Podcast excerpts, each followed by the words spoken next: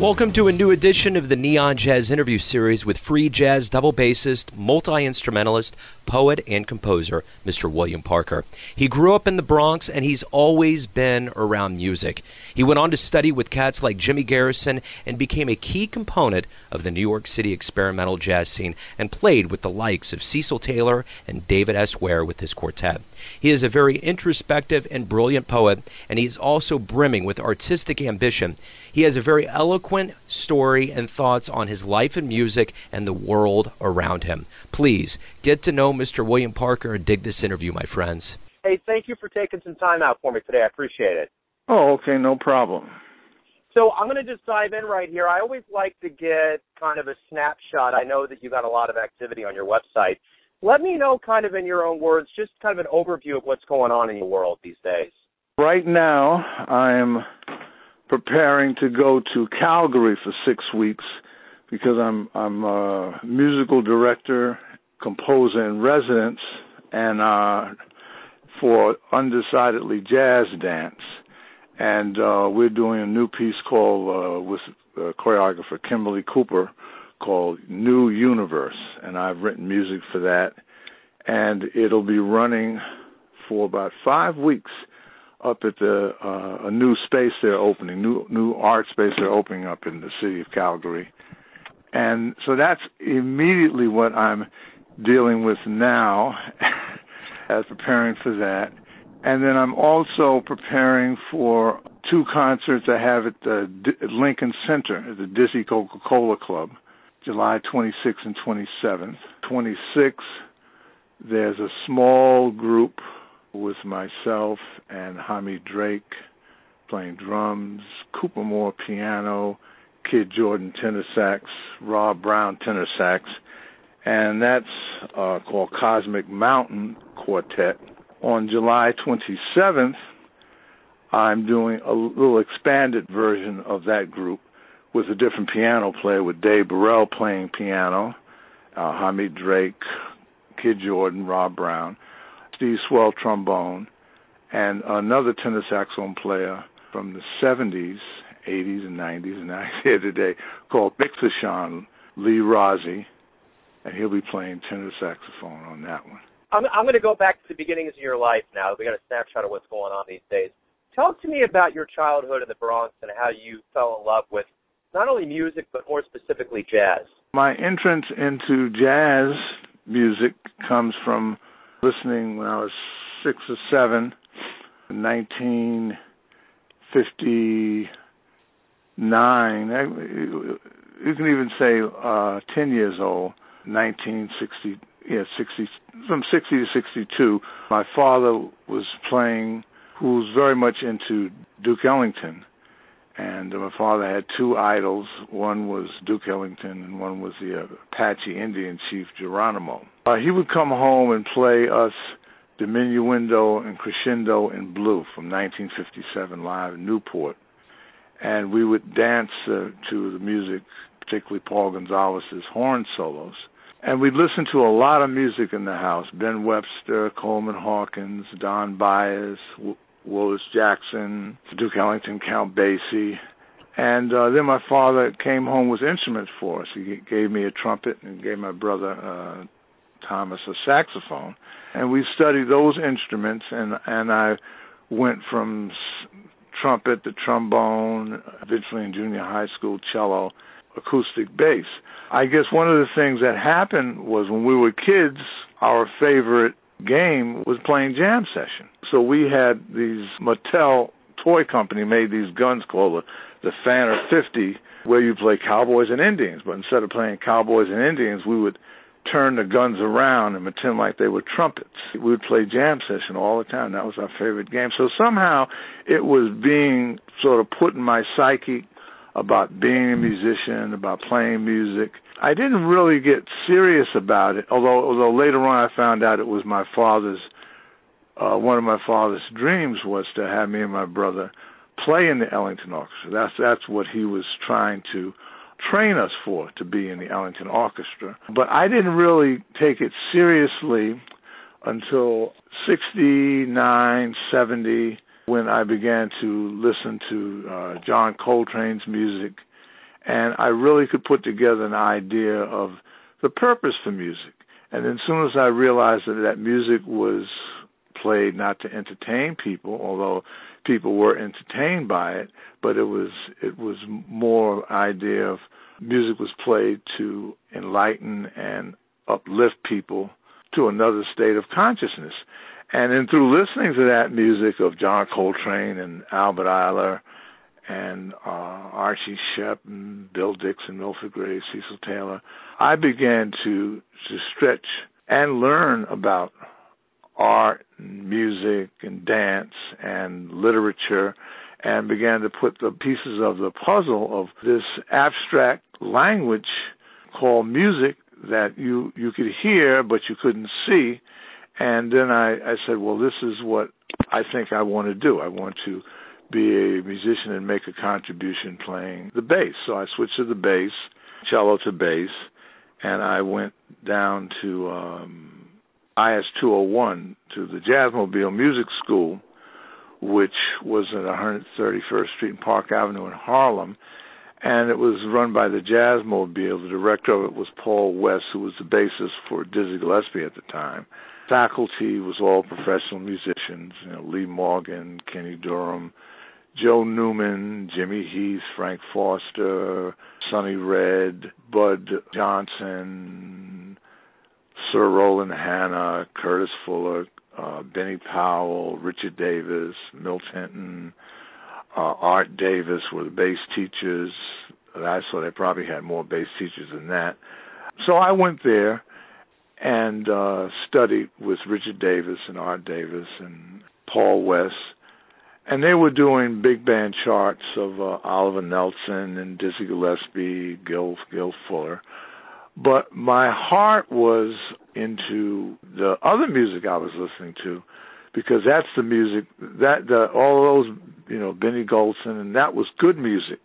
But the, the music that was, to me, was revolutionary in my life in a more direct sense was what they're calling the new music, black music, avant-garde music.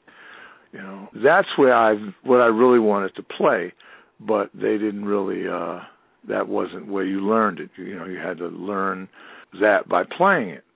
So I eventually, I'm putting everything into a, a, a capsule here in this long, long sentence. I eventually Uh, left the Jazzmobile and began to migrate from the Bronx downtown to find the musicians who were playing the music that I wanted to participate in. I was doing things up in the Bronx. As soon as I started playing music, I, before that I was writing. I was writing poems. I was writing short stories and little plays and inspired by Samuel Beckett and Harold Pinter and people like that. So I was also writing music. So I had a I had a big band up in the Bronx. Eventually played at the Third World Cultural Center up there on one sixty-seventh Street.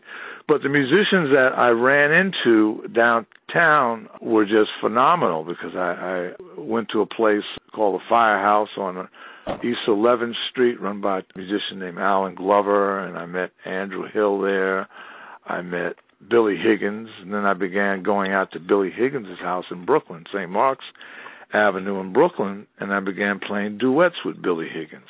I ran into Rashid Ali, began to play with him at a club called, which is now, it used to be called C B G B's. At that time it was called Hilly's on the Bowery. Frank Lowe, Sonny Murray, Charles Tyler. nineteen seventy-four, I played with, with Cecil Taylor at Carnegie Hall.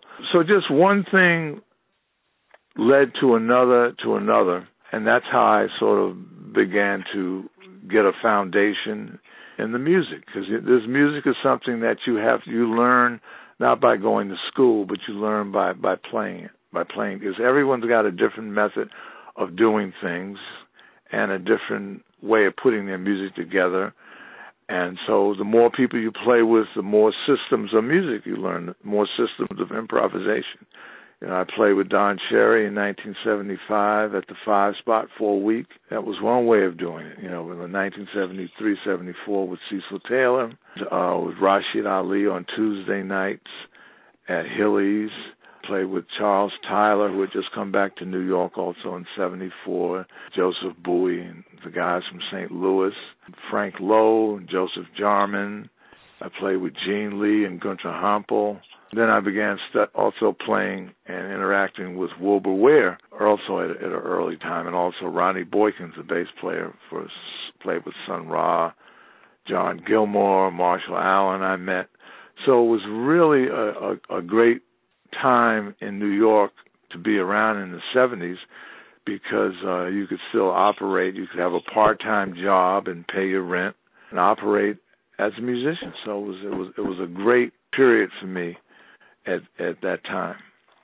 That was a perfect kind of tapestry to kind of wrap up a lot of subsequent questions I have. But I got to ask you, in the beginnings, were you nervous about playing, or has it always been natural from the time you had those toys in your father's uh, house? I mean, has it always been a natural thing for you? Well, I don't know about natural, but I knew that whether this was pride or ego, that, you know, that I couldn't, when it was time to play, I couldn't just stand up there and, and, tw- and twinkle my toes. And whatever, if I was nervous, it was something I, I had to overcome, because it was about making, getting to the point where the music could flow. It was just very, very, very important for me to, um, inside to, to, to step up to the plate. So uh, I knew that was important, and it was like giving, it was almost like giving a responsibility. You know, you're, you're given a responsibility, you know, to, to care for something. Like, okay, I'm giving you, you're, you're watching my child. So now before you, you know, you, you, so all your chops come up, all your senses are raised, because, you know, you're, you're, you're watching the child, you're caring for a tree, you're caring for music. So I think all of that came together, and and I have uh, what I found is that uh, I really could hear music, and I really had a really uh, what well, improvisational music was really my uh, my forte, what you call creative music or free improvised music, even to the point of being able to define it and categorize it and really understand, you know, where it was coming from.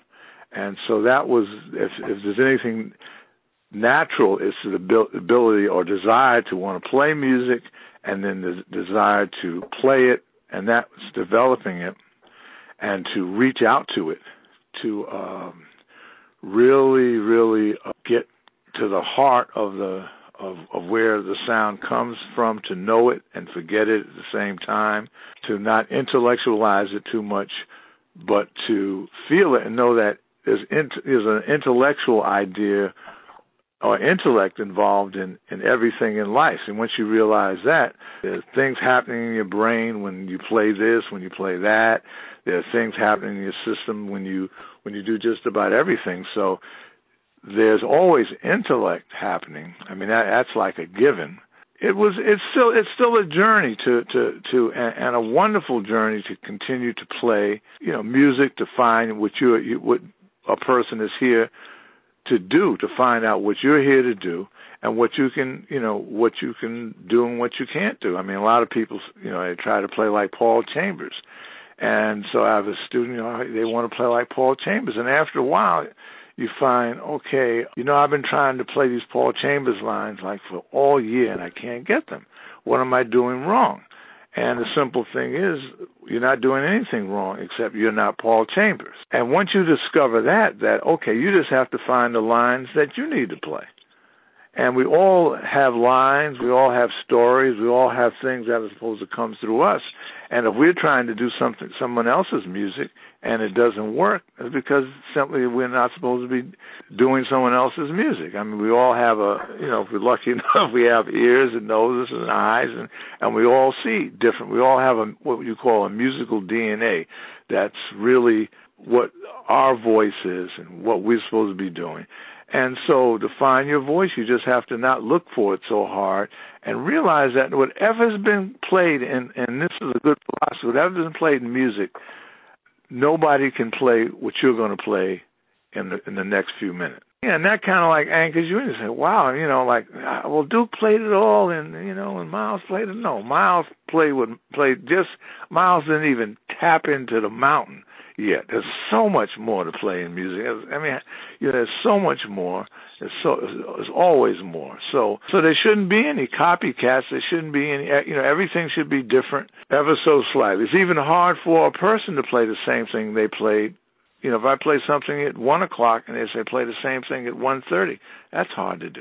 And you say it almost sounds the same, but when you listen to it, and you really say it's slightly different. It's already grown a little bit. It's all time is always moving. That's why there's no really reason to keep time, because time moves itself. It's always moving. Well, you mentioned in, in the first question that I'd asked you, so many people that you've played and learned with over the years, from Don Cherry to folks like Jimmy Garrison. When you were young and you were around forces, creative forces like them, what did you get from them? How, what did you learn that helped you in your career?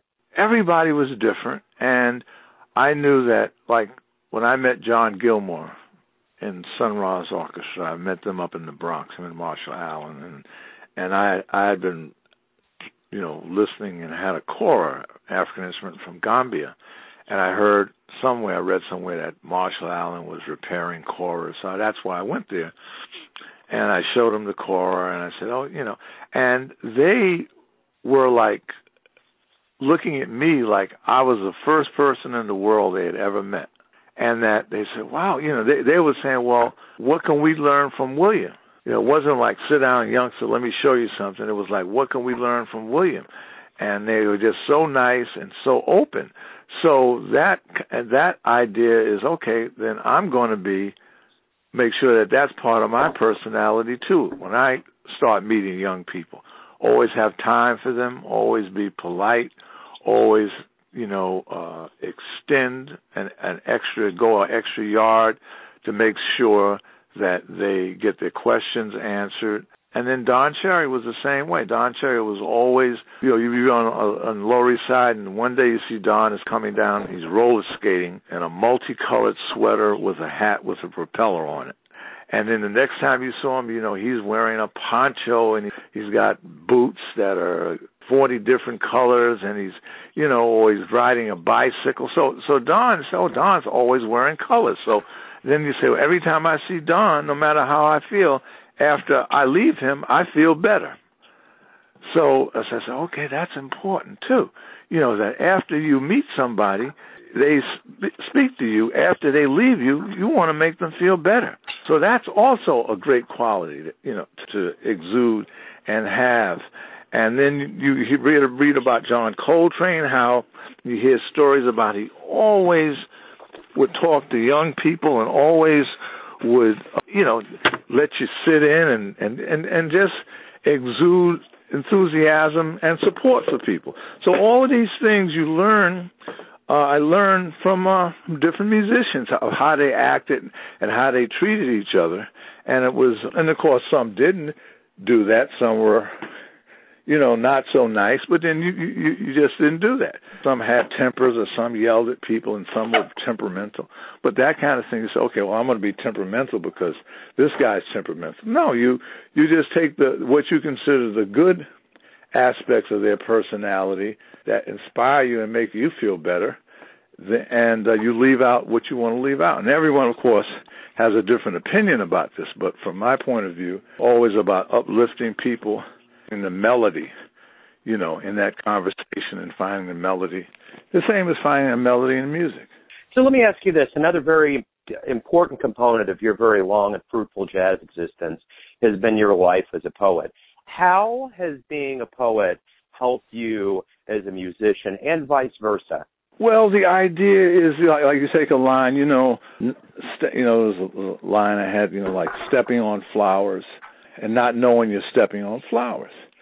And the idea is that there's poetry everywhere. There are flowers growing everywhere. They're giving, you know, the, the earth is always giving birth to life and light. And so to find this sort of singing or poetic idea of things in everything you see, to bring out the the the, the good in things, in people, to, to, to reflect things that people can read that will, again, uplift them, again, bring them into a poetic state. Because it's during this poetic state, it's like people say, well, like a baby can fall and he, the baby's loose so he doesn't break his, his, his arm, because when he falls, he's flexible, he's loose, he's he's not uptight. While if, if a glass, which you br- drops on the floor, if it's not, doesn't bend, it cracks. So, and, and but in that poetic state is when we grow, is when is when we change. And so everything in a poetic state becomes larger than what it is. We begin to see, you know, there's an idea of, okay, uh, bird, I just use, use this a couple of times, you know, bird is poem in the sky, and the sky is always beautiful. And, and, that, and that image is such a great image, because it's like, no matter where you are, you know, you can be, and this comes from the idea, you know, you're working in the cotton fields and you're working, you know, you're in the fields of Vietnam or someplace, and you stop for a minute and you look up at the sky, and it's beautiful. And it's beautiful everywhere in the world. It's always a poem in the sky. It's consistent. And so it's poetry is what softens our heart. Poetry brings the beauty out in us. Now, and I was in junior high school once, and I remember, you know, they kept talking about the president going to Camp David for vacation. And then I, I said, well, you know, art is supposed to inspire, and, and poetry is supposed to uplift people. So a guy goes to Camp David, or he goes someplace, so he's got, he's got original art in his house, full of original art. Then he comes back on Monday and says, okay, well, I'm going to bomb this country, and I'm going to bomb that country, and I'm going to cut these people's benefits, and I'm going to make sure that these people, you know, are executed in this prison. So, like, if art is supposed to change you, and people who have money and have opportunity have all this beautiful art around them, how come it doesn't soften them? And what I realize is that they think the art was made for them. You see, they think that they own the mountain. They own the sky. They own the rivers. They own the beautiful trees.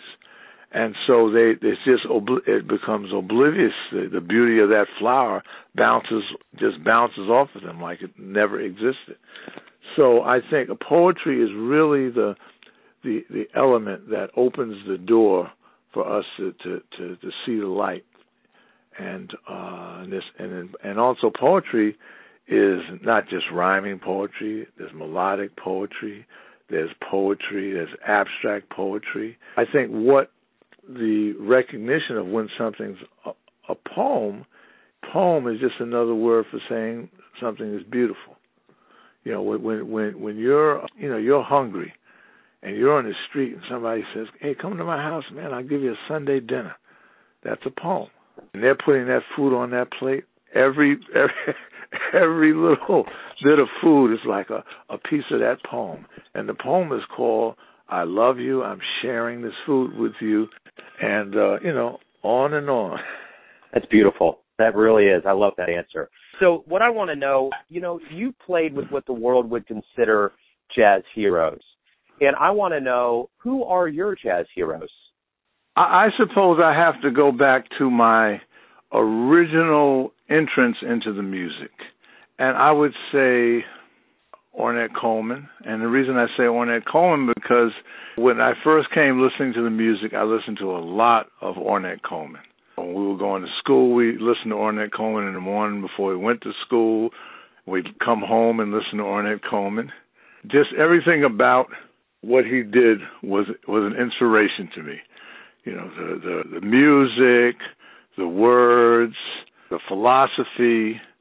And so he's very, very, very strong influence on my idea of what could be done in music, the possibilities, and I always came out thinking clearer and brighter after I listened to Ornette Coleman. It was really like a, a lifeline. I'll say that in public. Uh, and also uh, the music of Albert Ayler was uh, was very uh, influential on me, and very uh, in a personal, personal way, because he was he was uh, really connected with Albert Ayler. And um, I would say, if I had to name, there there's certain aspects of everyone's music that I that really had a personal uh, effect on me, and uh, you know, Don Cherry, Cecil Taylor, uh, Milford Graves, Bill Dixon, Sonny Murray, uh, Rashid Ali, John Coltrane, Alice Coltrane. There's so many people. But if I say one person uh, in my em- embryonic coming to be as a person, um, that I always could go back to to, to listen to get that uh, uplift, I, I, I would say there's one particular record, and it was by uh, Joseph Jarman, actually, called As If It Were the Seasons, on Delmark, because on that he laid out for me everything, possibility of expanding the idea of poem, of sound, of melody, of expansive rhythm, of space, all in that album. And it was uh, very much uh, one of the um, most perfect albums uh, in my world at, at, at a particular time, as well as uh, Bill Dixon's in, Intents and Purposes, and Cecil Taylor, Conquistador, John Coltrane's uh, Ascension, the uh, Bobby music by Milford Graves, and many, many other things. You know, Jazz at the Mass, text or composition written by Lalo Schifrin with Paul Horn. I was a movie soundtrack guy, and uh, that's, uh, uh, you know, Quincy Jones, The Deadly Affair, French composer Maurice Jarre, the other French composer Georges uh, Delarue, who did movies for with Francois Truffaut and Jean-Luc Godard, John Barry, who did uh, Born Free as well as James Bond movies, and Neo Marconi, who did um, all the Italian spaghetti westerns, and and a lot, many, many, many, many soundtracks. I mean, all of this stuff, influ- in fact, everything I listened to influenced me, and at the time I was listening to it, had an uplift and an effect on me. You know, there's things, you know, you're standing on the street corner popping your fingers, but if you're standing on the street corner and you're popping your fingers and you're listening to Count Basie or you're listening to Oliver Nelson, you know, then it's just a little bit more of an uplift. And then if the sun is coming through the clouds and it gets later on in the day and then you put on Ornette Coleman at the Golden Circle, that's another thing, and listen to a ballad. So music was a twenty-four hour soundtrack for me. You know, Curtis Mayfield, everything I listened to, the Modern Jazz Quartet, Archie Shepp, Four for Train, On This Night, uh, Gratian Moncourt the third, Frankenstein, Roswell Rudd, Everywhere, uh, Giuseppe Logan, Giuseppe Logan Quartet, Lowell Davison, Piano Trio, Paul Bley, Frank Wright. I mean, all of this music was, was to me, was a was a blessing that I was blessed enough to be able to, to listen to, and uh, and then eventually down the line participate and play with some of these musicians. So any kind of music can uplift you and take you to the to the tone world and to the other place where you need to go to really uh, find another self, which is your real self, and then you can begin to see other dimensions of yourself and inspire people. And, and also, to, again, defining music as anything that's beautiful. That music is, one part of music is sound, but music is anything that's beautiful. Poetry, dance, literature, gardening, building, carpentry. There's music in all of these things, architecture. Let me ask you this. It's a general question, but I'm curious. Why do you love jazz? You know, I don't know if I call it jazz. You say, why do I love jazz? But it's that, I mean, I I love people. And, and you know, I love music because music is is coming out of people. It is part of people. You know, they say the body's made up of, of eighty percent water. I think that people are made up of of uh, ninety percent music. I love music. I love the idea of improvisation. You know, when we used to get up and, and listen to people like Miles Davis and and um, Kenny Durham and and Art Blakey and all the music that was coming out of the community and that was coming out was just great. You know, Louis Armstrong. I mean, it, it was it just it's just part of us.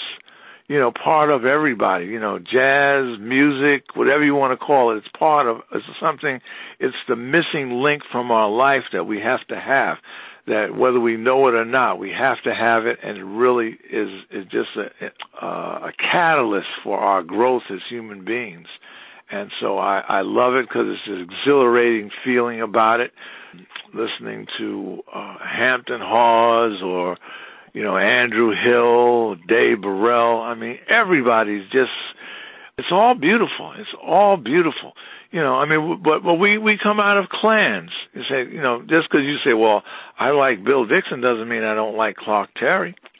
It just because I, I, I, I say, well, I, I like uh, David S. Ware or Matthew Shipp, you know, it, it, it, it doesn't mean, you know, I don't like Albert Daly or Senelia Smith or Lonnie Liston Smith, or I don't like, uh, or Roger Calloway, you know, who's on Sonny Rollins' record, Alfie. I mean, he plays some beautiful stuff on that. So, I mean, it's like, if you got to be honest, you can't just say, I like one thing, or, you know, you say, well, I play this because I I come out of this particular clan. I play fast and loud and hard because I come out of the fast and loud and hard clan. And this guy plays melodically because he comes out of the melodic clan. I love the melodic clan because, and we're all family. We're all family. And I think that the the, the family that I come from musically, they never have any problems with what you call avant-garde or out music, you know, or they don't have any problems with listening to Tito Puente. I mean, Cecil Taylor listens to opera, he listens to Cecil, he listens to Tito Puente, he listens to Xenakis, he'll listen to bebop, he loves Billie Holiday, he loves Marvin Gaye, you know, so it's just like on the other end, it's always like, whoa, there's a problem, here come the out guys, these guys are avant-garde, there's no melody, there's no this, there's no that, but when you listen to, uh, you know, you can listen to some music from from uh, Africa or Asia, I mean, you know, that music is accepted. So I, I don't know what the big deal ever, I know you didn't ask this question, but we got here, you know, about avant-garde versus straight ahead. I mean, everything is straight ahead and everything is avant-garde and everything is is and isn't, you know, connected. I mean, it's, it's, it's all that people are connected to the music. And so it, it, it, I like the people, I like the music, but you only end up doing what you think you can do best. And you say, well, I just can't play bebop. It's not, I don't, I, I like when you play it, but I'm not going to play it because that's not what I think I was born to play. I was born to play this, you were born to play that, but I, but I love what you do. And that's kind of how it is. But uh, I, I, I think music is just very important for our lives, whether it's jazz or whatever you want to call it. You want to categorize it. You want to you compartmentalize it.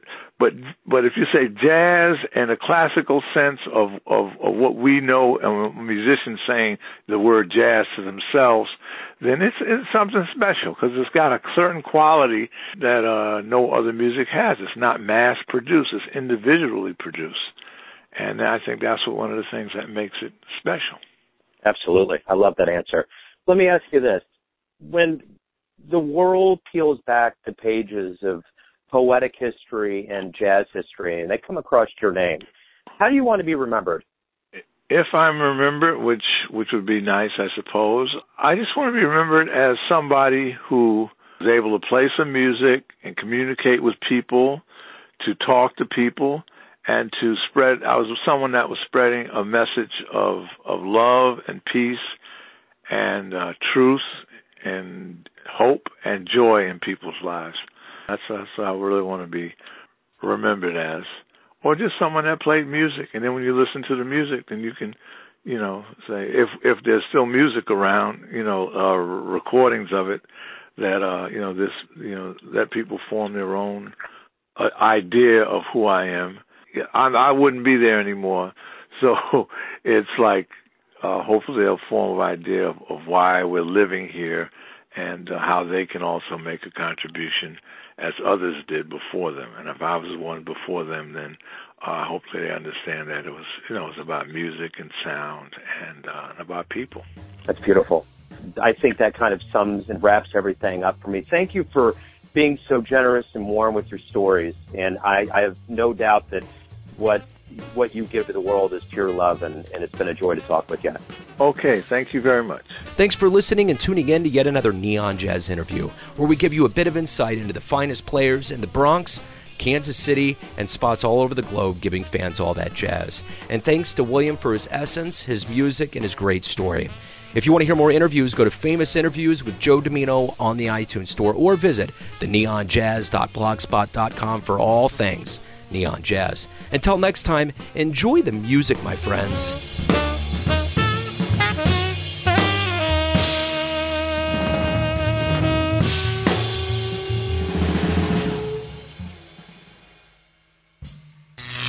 Neon Jazz.